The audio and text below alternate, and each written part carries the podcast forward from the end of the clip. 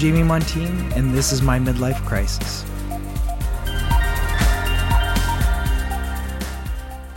About two weeks ago, after I had done my very first podcast, just trying to uh, get something out there in the world, getting it up on iTunes, and just uh, seeing how that works, uh, I found myself in a situation where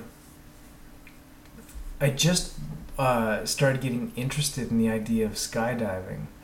Now, I've been talking about this midlife crisis and what's sort of coming up with that, but uh, I knew that my son was uh, in Europe. He had been um, in Poland and in those uh, areas for the past five weeks.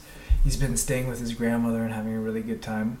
So he was um, out of the city, and then Ula was going to visit a really good friend of hers, a good friend of ours, in Winnipeg. And so I was going to be left uh, just with the dog on the weekend. And I had this idea of like, well, you know, something I've always wanted to do is skydive. And uh, this is kind of a new feeling. I know uh, some family members that have done it, and they didn't say too much about it other than like just uh, yeah, it was really cool. I got to do it. It was a good experience. Um, so before actually uh, booking all this trip, I started asking around if other people had done it, and uh, a few people had, but uh, not too too many. And they were saying to me before you book that, you better ask your wife's permission. Of course, I uh, I definitely was gonna ask Ula her permission but uh, I was trying to save it for a weekend where nobody was home, and uh, you know, because I had never done it before, it was uh, definitely a scary thought, uh, and I just wanted to be able to kind of do that on my own. Anyway, I asked uh, Ula, and Ula's like, "Well, what about me? How come you didn't ask me to go?" And I never in a million years would have ever thought that Ula would have been interested in that. Ula's not she doesn't have um, that kind of want or need to uh, jump off of high things into water or you know um, do s- certain sports that are kind of um, you know adrenaline pumping or whatever it is whereas uh, i on the other hand am i've always been like a child so um, i still have that interest and um, like that will never leave. I can't ever see it leave. Uh, you know, I spent quite a few years snowboarding. I'd say about 20 plus, like 24 years snowboarding. Um, and that's all over all sorts of different terrain. Um, that's in uh, my best trips have been um, going really really far uh, in the backcountry in the, in the west coast, like uh, the interior of BC, with friends and with my brother, uh, going to see what our sort of skill level is at, and finding out that uh, there's a lot to learn when you're uh, in giant snowballs and um, in really really uh, intense sort of backcountry stuff. But um, I love that. So I love that. I also love.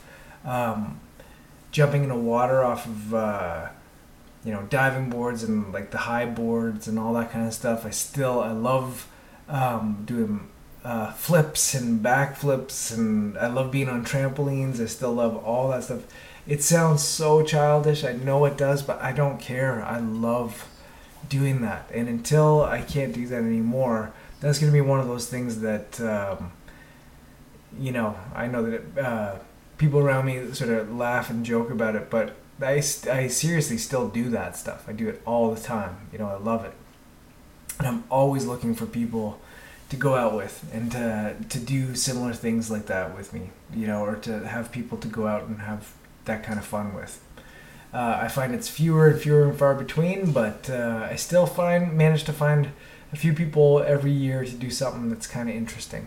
Anyway, this idea about um, skydiving came up, I asked Ula. Ula said, "What about me? I'd really like to go." And um, so I booked us both, and we just that weekend that came up, we went um, and drove up to uh, Gatineau to this place called Go Skydive, um, and it was quite the experience. Like all week had passed, I wasn't really freaking out throughout the week, even though I've never experienced this before. Um, one of the reasons I wanted to go skydiving is uh, because I've always had this fear of heights. I've always had a fear of heights. I don't understand why. You know, I, I really don't understand. Like, I have no problem with flying. I have no problem with um, doing a lot of silly things off of, um, you know, bridges or wh- whatever it is. Like, those things don't scare me. Jumping into water does not scare me. But um, being in sort of a public area that's enclosed and you're um, very high up freaks me out. Freaks me out really, really hard.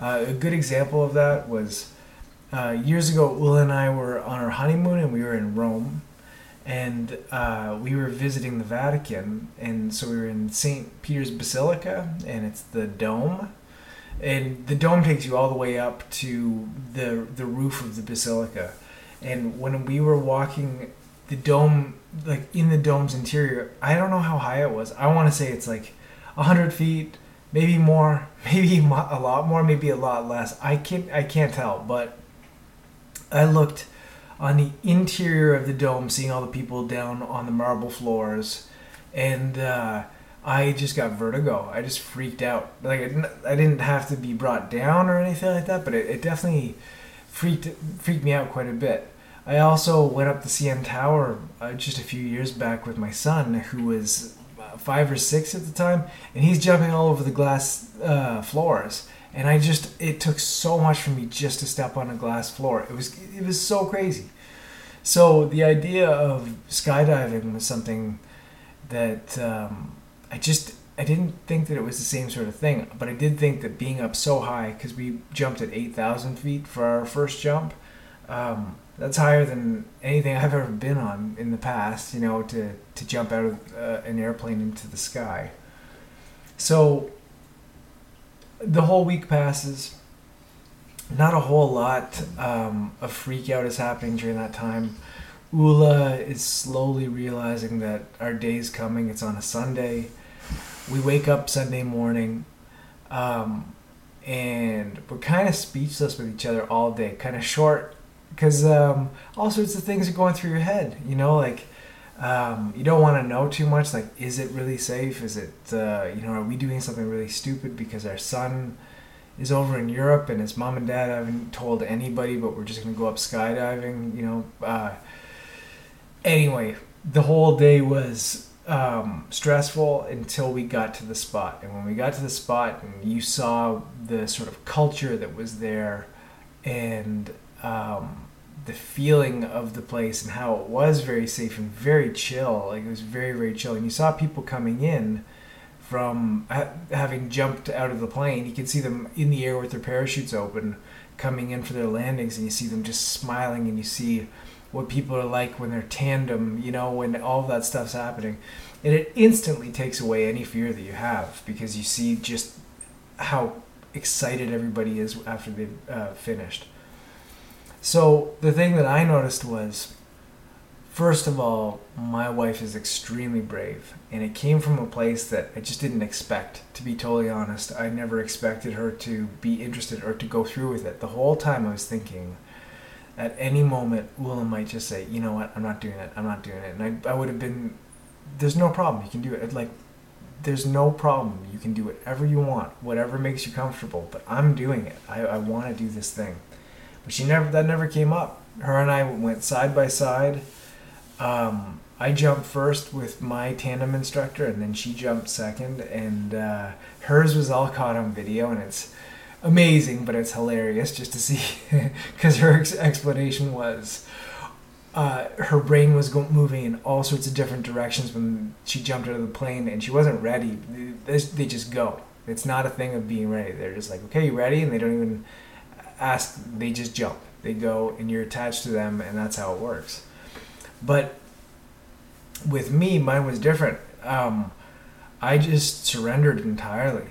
Just surrendered entirely to the uh, experience because I don't know. I've been really thinking about things a lot. With I'm looking for new experiences. I'm looking for all of these things that will give me a bit of excitement here and there, and um, yeah, so for me, I just surrendered and just let this professional who I trusted um, take me. And I went, and it was the most unbelievable experience I've ever had. My favorite part is the free fall.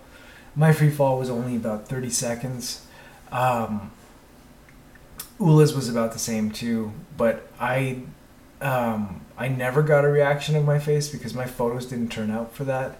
I never got a video taken, but all I can say is that the experience was like nothing else I've ever experienced. And I've done all sorts of really interesting things, um, things that are adrenaline kicks and all that stuff. But this was amazing. And once the chute opened, I liked that a lot too. But I really, really like the free fall aspect of it. It doesn't feel like falling. It feels like flying or swimming it's really, really weird. Swimming with no friction whatsoever, with nothing, like maybe float, like floating. I haven't done a float tank before, but I would imagine that's what it feels like. You're floating.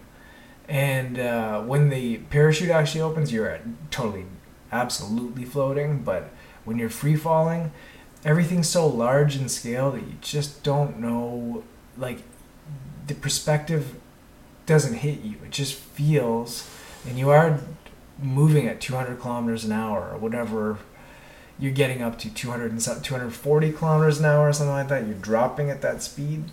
Um, but you don't feel it. You don't feel like of course you feel the wind of course you feel all those things in, in your ears but it's such a unbelievable sensation.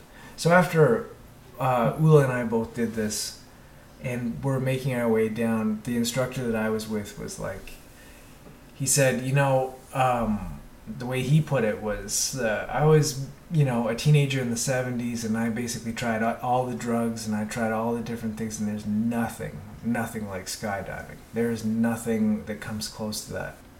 I totally agree with him. I have a lot of experience in a lot of those different things and I've never ever felt anything that has even come close to that feeling of skydiving.